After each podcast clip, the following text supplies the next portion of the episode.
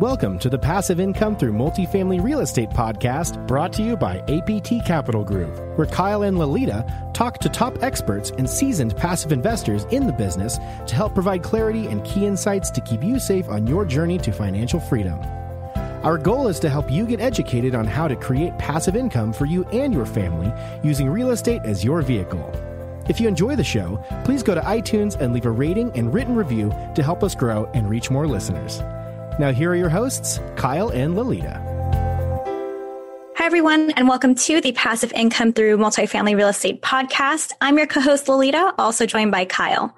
Before we get started, please make sure to head over to our website, aptcapitalgroup.com, and grab our free Passive Investors Guide. And if you're interested in learning more about what we do, you can schedule a call with Kyle on our website as well. All right, time to get into our show. Today we have Michael Episcope here with us. Michael, welcome to the show. How's it going? Good. Thanks for having me. Awesome. Well, before we head into the interview, here's a little bit about Michael. Michael is the principal of Origin Investments, co chairs the investment committee, and oversees investor relations, marketing, and company operations. He brings 25 years of investment and risk management experience to the company and believes that calculated risk taking in inefficient markets is the key to building wealth. Michael is a regular contributor to Forbes, Entrepreneur, and HuffPost, and is a frequent speaker on real estate investment panels and podcasts. So great stuff. It sure is a privilege to have you with us today. So let's jump right into it. And Michael, can you tell the listeners a little bit more about yourself and what you currently do? Yeah, I suppose I can take you kind of far back, but this is my my second career, and um, my first career was in commodities trading. That's where I, I, built the bulk of my wealth, and then my partner David Scherer and I got together in 2007 and formed Origin. And I won't use the origin of Origin because that would be right, but the uh, the the original idea was that we were pooling our money together to create a real estate investment firm because we were high net worth individuals leaving a career. We wanted our money to work for us. We wanted to get all the benefits of private real estate. And so we started income for that reason. And really, anytime somebody starts a company, it's because they believe they can do it better, right? That they're solving some problem out there. And we did as well, because we just didn't, you know, see for individuals like ourselves that the options were great. You know, this goes back to 2007, eight, very different. I, I don't even think podcasts or many of them were around back then. And that was sort of, you know, the seed that we planted at the time, but it was a company around investing our own capital. And so we always say today, even, you know, that has really formed a lot of what we do, our investment strategy, every product that we build as well. We build products that we want to invest in. That's why we're fund investors. We don't generally do syndications unless they're alongside of the fund. But yeah, 14 years ago, it's been a long ride. Today we have 30 team members at the firm. We have about 9,000 multifamily units under our control in various stages. Some of them are stabilized, some of them are under development, some of them are under contract right now, but we're purely multifamily. And that's been a change over the last several years. We used to also do some office, some retail, some industrial on that side, but today we're specializing in the multifamily side. We serve 1,600, actually more than that, about 1,650 investment partners that span everywhere from accredited investors to family offices to registered investment advisors. Uh, we don't typically work with the broker dealer channel because we don't pay commissions or pay people to sell our product. But the registered investment advisor segment is one of our fastest growing segments. So that's pretty exciting to us. That's sort of what we call our institutional arm. But it's been great. It's been fantastic. And it's certainly been a great 10 years. I would say 12 years, 13 years for real estate. And I always kind of lose track of time, how long I've been in this. And I should say, like, you know, in the beginning, when I actually transitioned careers, I did it in a way that when I was going into my first career, I was studying economics and finance and then went into commodities trading. And then when I transitioned here, I decided to go back to school, get a master's in real estate. And that was sort of, you know, helped me with the transition and sort of closing the door on my last career and moving into this full time. So it's not as if I just, you know, jumped in and started buying properties, but that helped me not only gain the knowledge, but also the network as well. Yeah, awesome. Thanks for that background. So today we're going to talk about opportunity zone. So first off, can you tell the listeners what an opportunity zone is? Yeah, so an opportunity zone, this was created out of the 2017 Tax Cuts and Jobs Act. This was something that's really a program meant to pull capital off the sidelines, capital that is caught up in highly appreciated assets and find its way into neighborhoods that need it most. And so it was a this program has actually been I mean, in one form or another, it was trying to be passed by Congress. If you go back to even the early Obama days, but essentially, there are 8,700 uh, program or QOZ areas around the country. And these are census tracts, generally low to moderate income. And the program, what it really entails is that, that you are a high net worth investor and you have a capital gain, right? That you realize either, either through the sale of real estate or a stock or a piece of art. It doesn't matter where that capital gain is. If you're going to show it on your taxes, that's a capital gain. And the program allows you to invest that capital gain and get three very distinct benefits. And the first is a deferral of paying those taxes. So if this year you had a capital gain that you owed and it was a $500,000 and you invested it in the qualified opportunity zone fund like Origins, you wouldn't have to pay it this year. You wouldn't have to pay it until 2027 because it would be recognized in 2026. So that's like an interest free loan from the government. You get it for six, seven years before you have to pay that gain. So that's the first benefit. The second one is there is actually a reduction or what they call a step up in the basis. So that half million dollars, when you recognize it in 2026, you will only recognize as long as you invest this year, $450,000. So this is a, a 10% step up basis. That's actually going away next year. So if you invest next year, you will, you know, if you invest $500,000, you will be paying based on $500,000 in tax year 2026. And then the last one, which is the best one, it's really what makes this program so incredibly powerful. If you're in the fund for 10 years in a day, you pay zero capital gains whatsoever. So you still get the benefit of depreciation, but if that $500,000 grows to a million, a million and a half, two million, doesn't matter, it can grow to $20 million. And you take that money out at the end of 10 years, and one day you will pay zero capital gains on that money, which is a pretty powerful part of the program. And it certainly helped to get a lot of money into this space. And the biggest reason is, you know, when you, when you go back to the actual legislation that was passed, there it's a job creation program, and they're trying to get money into neighborhoods that need it most to create these jobs to revitalize communities, and it's working. So a lot of money has come off the sidelines. There are tremendous amount of QOZ um, zone funds out there, and I think we're, you know, Origins Fund is probably in top five in terms of fundraising. It's too early to measure our returns, but I can only tell you that, you know, historically we've always been in the top decile, top quartile when it comes to um, generating returns for our investors. How are opportunity zones determined? You kind of touched on it there, lower income, but I do think there's areas, if you really look closely at the map, that are lower than others, and some are maybe even more affluent areas. How are they really determined? Yeah, good question. So they're really determined by the census tract. So this comes out of a program called the New Market Housing Tax Credit.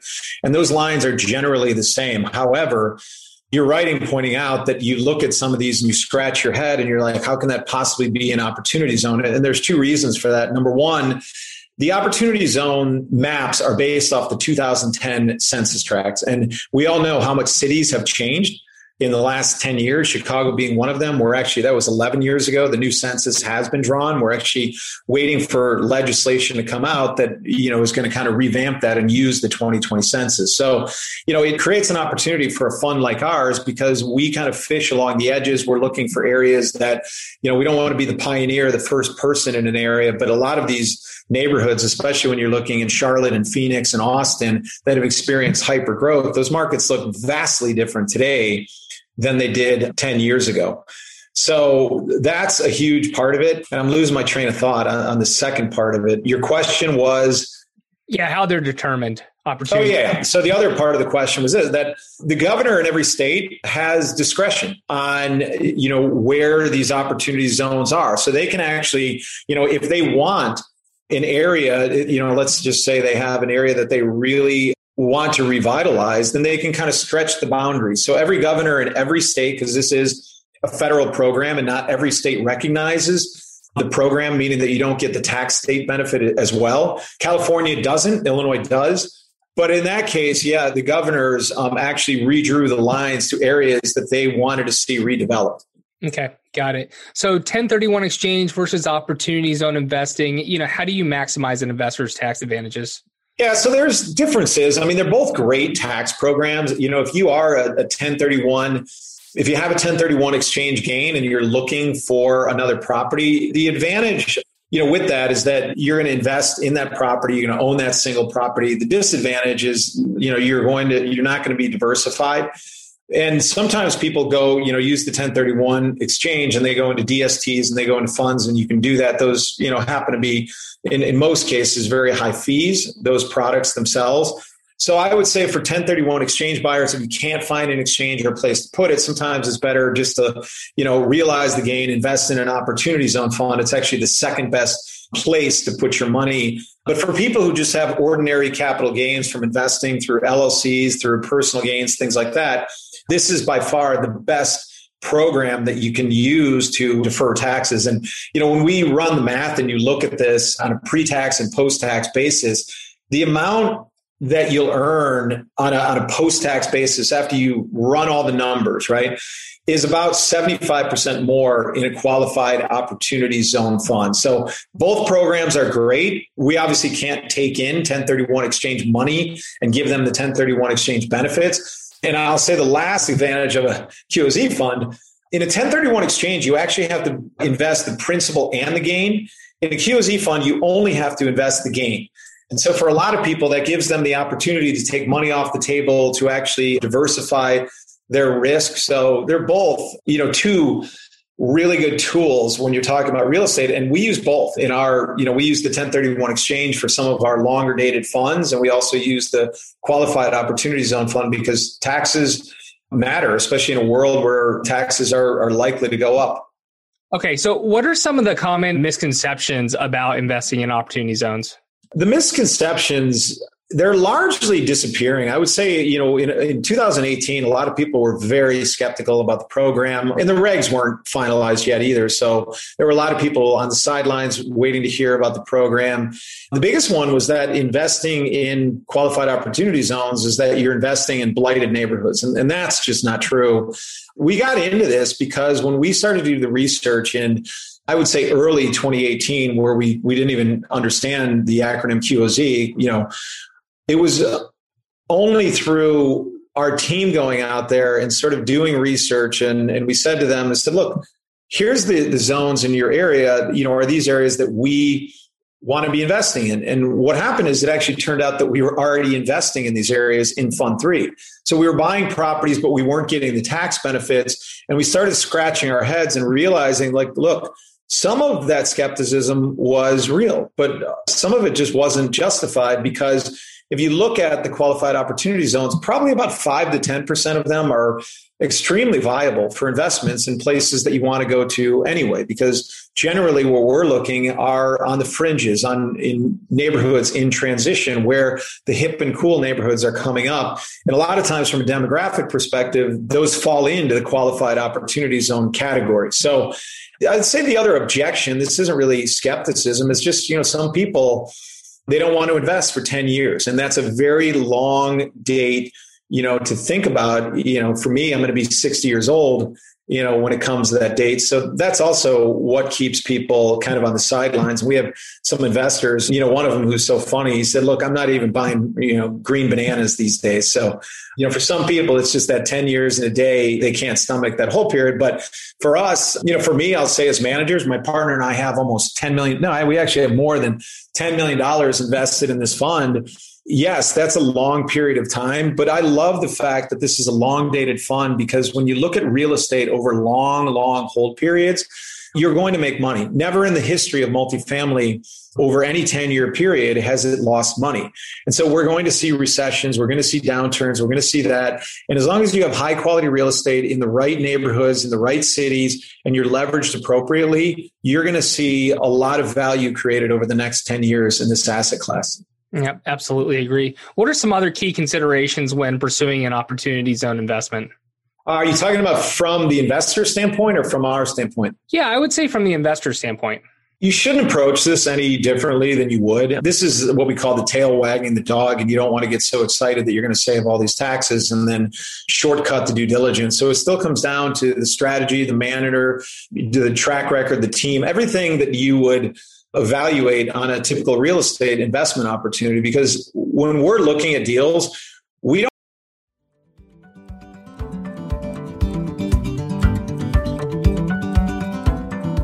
Choosing the right insurance coverage for multifamily properties isn't that complicated if you know who to talk to.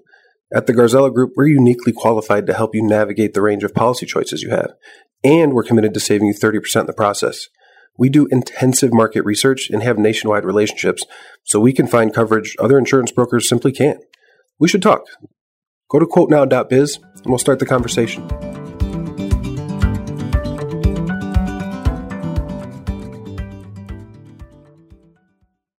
don't have a separate Excel sheet for opportunity zones and a separate Excel sheet for market rate development. To us, it's all the same because the benefits happen on the back end. Our job is to make money. And then when we do make investors money, they get the benefit of that tax break. So you have to be careful because I have seen out there some managers really, you know, paying up for properties or looking at this as almost a supplement to the capital structure and you know adding in the tax benefit to the investor on the back end and showing that in what looks like an apples to apples comparison but really you know in all of our marketing materials you know we do an exhibit that shows that but all of our you know what I'll say returns are, are sort of on a cash on cash IRR basis that we're we're showing in this fund. So just evaluate it on the exact same criteria as you would anything else and then enjoy the benefit of the tax perk when you sell yeah, I love that. I mean, that's where people get in trouble with the 1031 exchange, right? Is they just buy another property to